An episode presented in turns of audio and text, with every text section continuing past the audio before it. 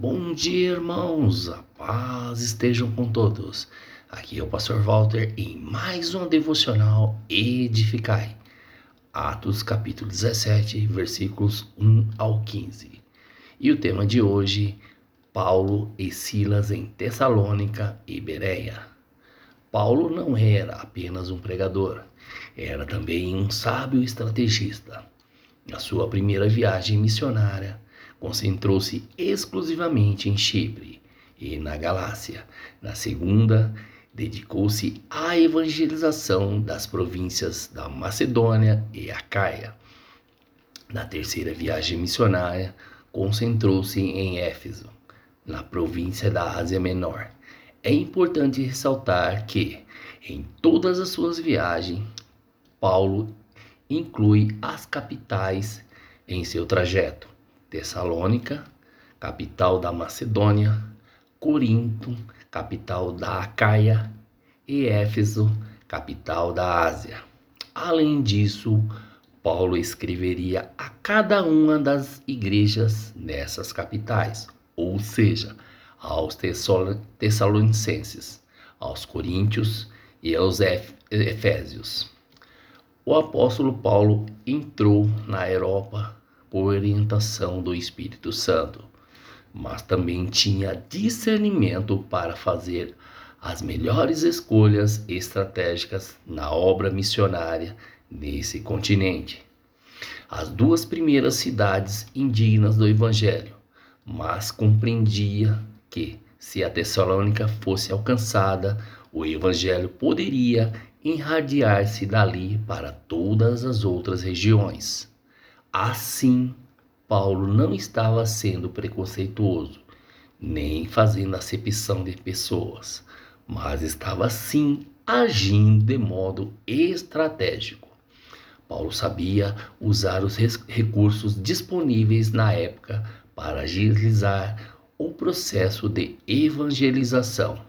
O apóstolo Paulo escolheu Tessalônica não apenas por sua localização geográfica e importância econômica e política, mas também por sua conexão religiosa. Naquele grande centro de cultura grega e romana havia uma sinagoga de judeus. A mesma ponte de contato foi usada em Bereia. Na sua estratégia, Paulo usou o lugar certo e o tempo certo usou também o meio certo e as escrituras.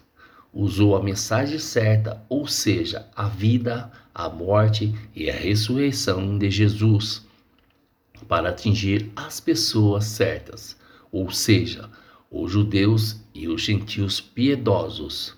Jesus, Paulo e os missionários ao longo dos séculos souberam usar com sabedoria essas pontes de contato para levarem aos povos a mensagem da graça de Deus. Ainda hoje precisamos ter discernimento ao buscar os melhores meios, os melhores recursos, os melhores métodos para anunciarmos a melhor mensagem, o Evangelho de Cristo. O apóstolo Paulo prega Cristo partir das Escrituras. Ele não prega filosofia grega nem política romana. Não prega a tradição dos anciãos, nem ensina, ensina os dogmas dos rabinos fariseus. Expõe as Escrituras e, a partir delas, apresenta a Cristo. Paulo não usa expedientes místicos para expor as Escrituras ele apela para a razão dos seus ouvintes, dirige-se à mente deles e lhes desperta o entendimento. Paulo identificou o Jesus da história com o Cristo das Escrituras, enquanto hoje alguns teólogos liberais tentam criar um abismo entre, o Jesus histórico do Evangelho e o Cristo Cristo místico da teologia e da experiência cristã. A pregação de Paulo em Tessalônica foi eficaz. Embora o número de judeus convertidos fosse pequeno, grande multidão de gregos piedosos recebeu a Cristo. bem como muitas mulheres distintas, foram convencidas por Paulo e Silas. Os convertidos de Tessalônica afluíam de quatro seções da comunidade: judeus, gregos, temente a Deus e mulheres distintas. O evangelho causou grande impacto na vida dos gentios. Em apenas três semanas, ouvimos falar de numerosa multidão convertida.